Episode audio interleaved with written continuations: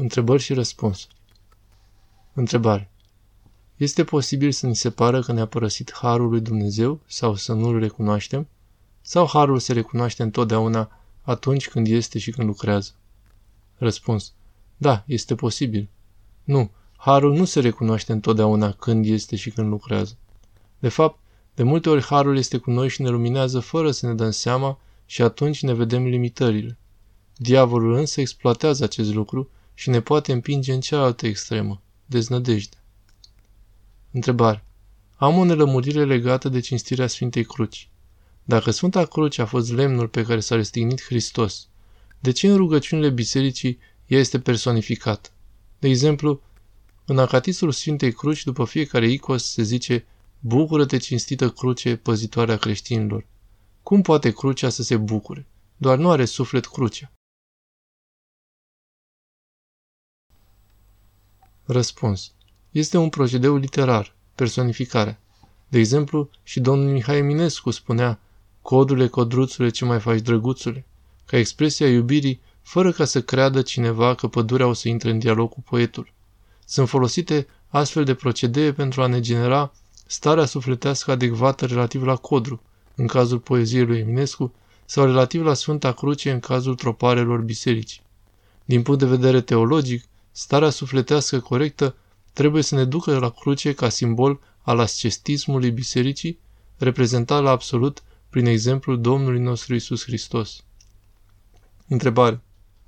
Părinte, legat de istorie, este greșit dacă sunt sceptic sau am îndoieli cu privire la unele evenimente relatate de tradiția bisericii, precum în acest caz găsirea crucii lui Hristos? Nu ne că ar putea fi adevărat, dar nici nu sunt convins. De exemplu, mă gândesc că după 300 de ani, crucile îngropate ar fi putrezit. Răspuns. Nu este foarte greșit, însă în acest caz în care avem o mare sărbătoare a bisericii și deci o puternică tradiție validată de biserică, da, e greșit. Întrebare. Care este poziția și învățătura bisericii legat de donarea de organe?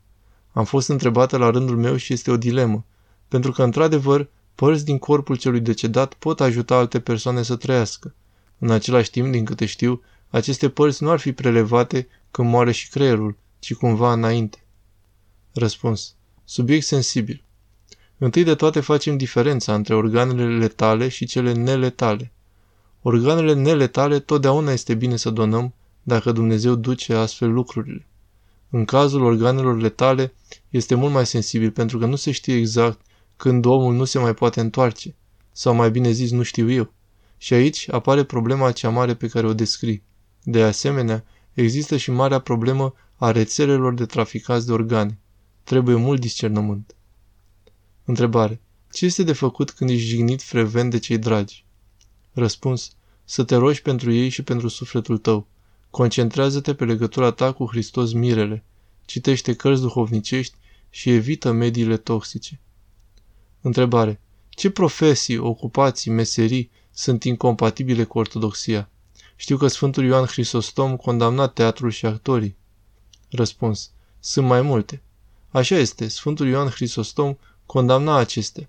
Însă pe vremea respectivă era un mediu foarte neduhovnicesc. Dacă astăzi, ca actor, vei găsi duhovnicie, atunci e ok.